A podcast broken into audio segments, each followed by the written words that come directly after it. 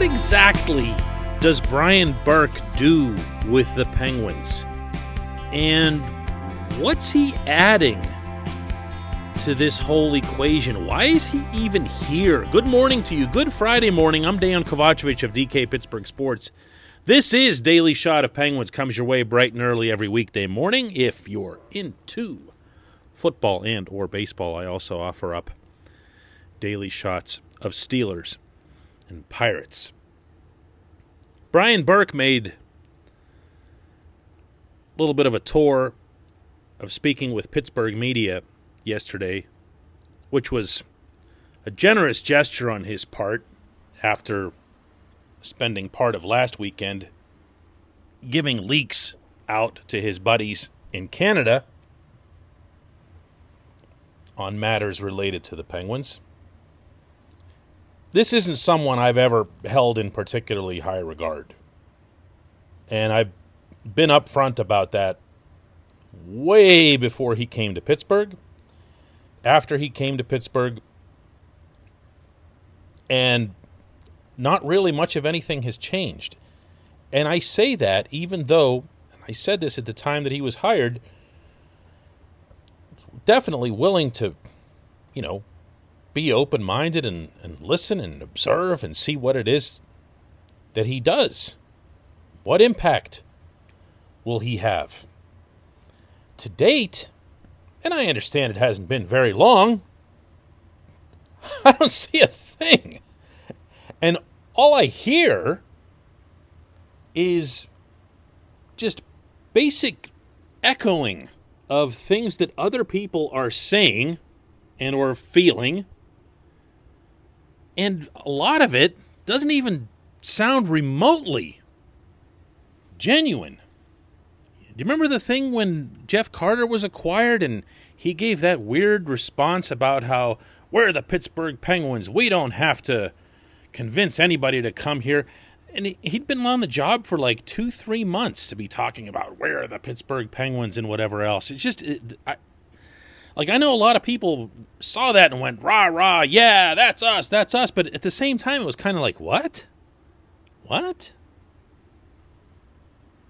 There's got to be a benefit of the doubt that comes along with any individual that's recommended by Mario Lemieux. I'd make a habit of second guessing 66. He's kind of pushed a lot of the right buttons in his life. And this was 66. Ron Hextall had been hired essentially as the GM, and it was Mario who spoke up in the conversation with David Morehouse and said, What about Berkey? Well, when the boss makes a suggestion like that, you take it seriously. And they did, and they went out and they got Brian Burke away from the Canadian media that he apparently hasn't really left yet. And he came to Pittsburgh and he said all these very Brian Burke like things. And and then what? I think there were a lot of people expecting this week in particular, and this is why I'm bringing all of this up, that there'd be some some distinction. It doesn't have to be a disagreement. It doesn't have to be uh, looking for a completely different point of view than what had been presented by the individual players following losing to the Islanders, by the head coach, after the same, by the general manager. And here's Burke, who, at least in title, ranks above any of them. This is Hextall's show, by the way, like completely. But he ranks above them in title. And that maybe people were looking for something that sounded at least a, just a, you know, something different, that there'd be some kind of dialogue that would result from all this. And instead, Burke's remarks, and I'll read you one of these yesterday. He spoke with Dave Molinari, our beat writer at DK Pittsburgh Sports, and he was talking in this case about how unified he is with his management and coaching staff quoting directly now, People think there's a split between me and Hexy and Sully, that Hexy and I are in one camp and Sully is in another. That's not true. Sully would love to get bigger and tougher, but his only requirement is that they be able to play. Our DNA is go, go, go. It's skill and speed. Would we like to augment that a bit with some toughness? Yeah, Sully is on board with that. We've spoken about it very candidly. And he goes on to say that the core is all great. He goes on to say that everything that happened in the regular season was great. He goes on to say that Tristan Jarry is our goaltender. He even speaks up for Mike Buckley, who I think was the one thing that everybody was sure was going to change. The goaltending coach. I happen to agree with all of those positions all of those stances except Buckley. So this isn't me biting back about certain stances or whatever. I'm just wondering what it is that he does. What's the occupation? This portion of Daily Shot of Penguins is brought to you by Fubo TV. The monthly cost of cable is over 200 bucks. Fubo TV is 65 bucks a month to watch all the same channels. You don't pay for DVR. There's no such thing as installation. No contracts. Cancel any time. And right now, Fubo TV is offering our listeners of this show a seven day free trial and 15% off your first month. Go to the web at fubotv.com slash DK to take advantage of this offer. One more time, it's fubotv.com slash DK to get 15% off your first month. If the objective, if Mario's objective in bringing Burke aboard was that Mario had gotten tired of seeing the superstars mistreated. Again, that would be something that is a resonating echo of his own brilliant career. Then I, I kind of would have gotten it. If Mario wanted Burke aboard so that he'd have someone of authority to be able to keep his GM from going too far out of line or becoming too much of a rogue the way Ray Shero had and the way arguably Jim Rutherford had, then you'd think there'd be at least a little bit of dissonance, you know? And, and again, this is just stuff that we see on the surface. So maybe there is behind the scenes, but you have to understand that when you're talking about Brian Burke, we're talking about someone with a robust history of just saying whatever's on his mind. So we don't have any reason to believe that there's even that being contributed.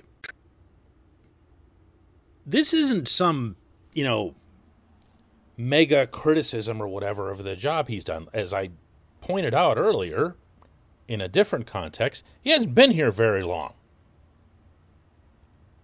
I just thought that by the time we'd get to June, that we'd have some some clue, some concept of what it is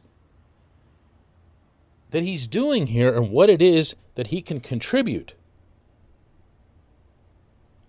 For me, I'd have no issue if it was just Hextall. I liked the Hextall hire. Said so at the time. Hextall doesn't strike me as the egomaniac type that would become super power hungry and want to take over everything. And uh, that actually happens to a lot of general managers in a lot of sports. And I've seen it happen a lot in Pittsburgh. And I have a really, really hard time picturing that with Hextall. So, again, this is more just posing a question than anything else what's he doing here? You know, when we come back, just one question.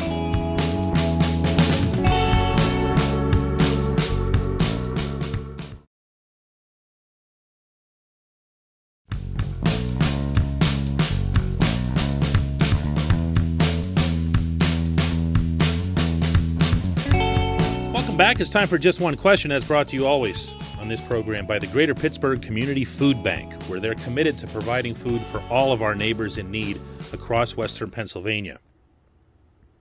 Visit pittsburghfoodbank.org to find out how $1 can be turned into five full meals. That's how efficient their process has become. $1 is all it takes for them to be able to produce and deliver five full meals to those in need. Visit pittsburghfoodbank.org and make sure you spell out Pittsburgh when you do that. Don't do it like a PGH or something. Today's question comes from Mike Doyle, who asks, Why not just throw a bunch of money at Tuukka Rask? Trade Jason Zucker and Mark Pettersson for draft picks to clear up $9.5 million and give that money to Rask. I'm assuming he's not retiring, of course. Well, there's a lot of assumptions when it comes to a player who's that deeply entrenched. Rask has been through an awful lot in Boston, and by the way, he is only a year removed from leaving his team in the middle of the playoffs in the bubble up in Toronto. And regardless of what you think about his reasons for doing so, it says something that he and they were able to bridge that almost instantly going into this current season. I don't see Rask leaving Boston. I, I, you don't put in that much time and achieve that much there, and arguably leave a better team at least one that's gotten further along in recent years for another team for for what? You know he's already made a ton of money and, and everything else here. So I, I, wouldn't be thinking on that level. I, i'd be looking more when you're talking about goaltenders it's someone like a jonathan quick who hasn't been anywhere near as good over the last three years but obviously has a similar pedigree from his time in los angeles. And i keep comparing in my head Quick and his potential revival to what we've seen of Jeff Carter, where they were both kind of marooned there with the Kings, not really going anywhere, no direction, still hanging on to a bunch of old guys that they never, ever apparently are going to let go. And that can bring a guy down. There's also Peter Mrazek, Alex Nedeljkovic. Uh, there's there's guys like that that are going to be in the UFA range that won't cost the kind of money that you're talking about because if you're giving away, which is sounds like what you're okay with doing here, Zucker and Pettersson, you're not going to get draft picks for these guys. Uh, teams consider taking on cap hit to be giving in a trade. You know, think about that for a second. They don't see it as anything other than them doing you a favor. So they want to be compensated for that, not the other way around.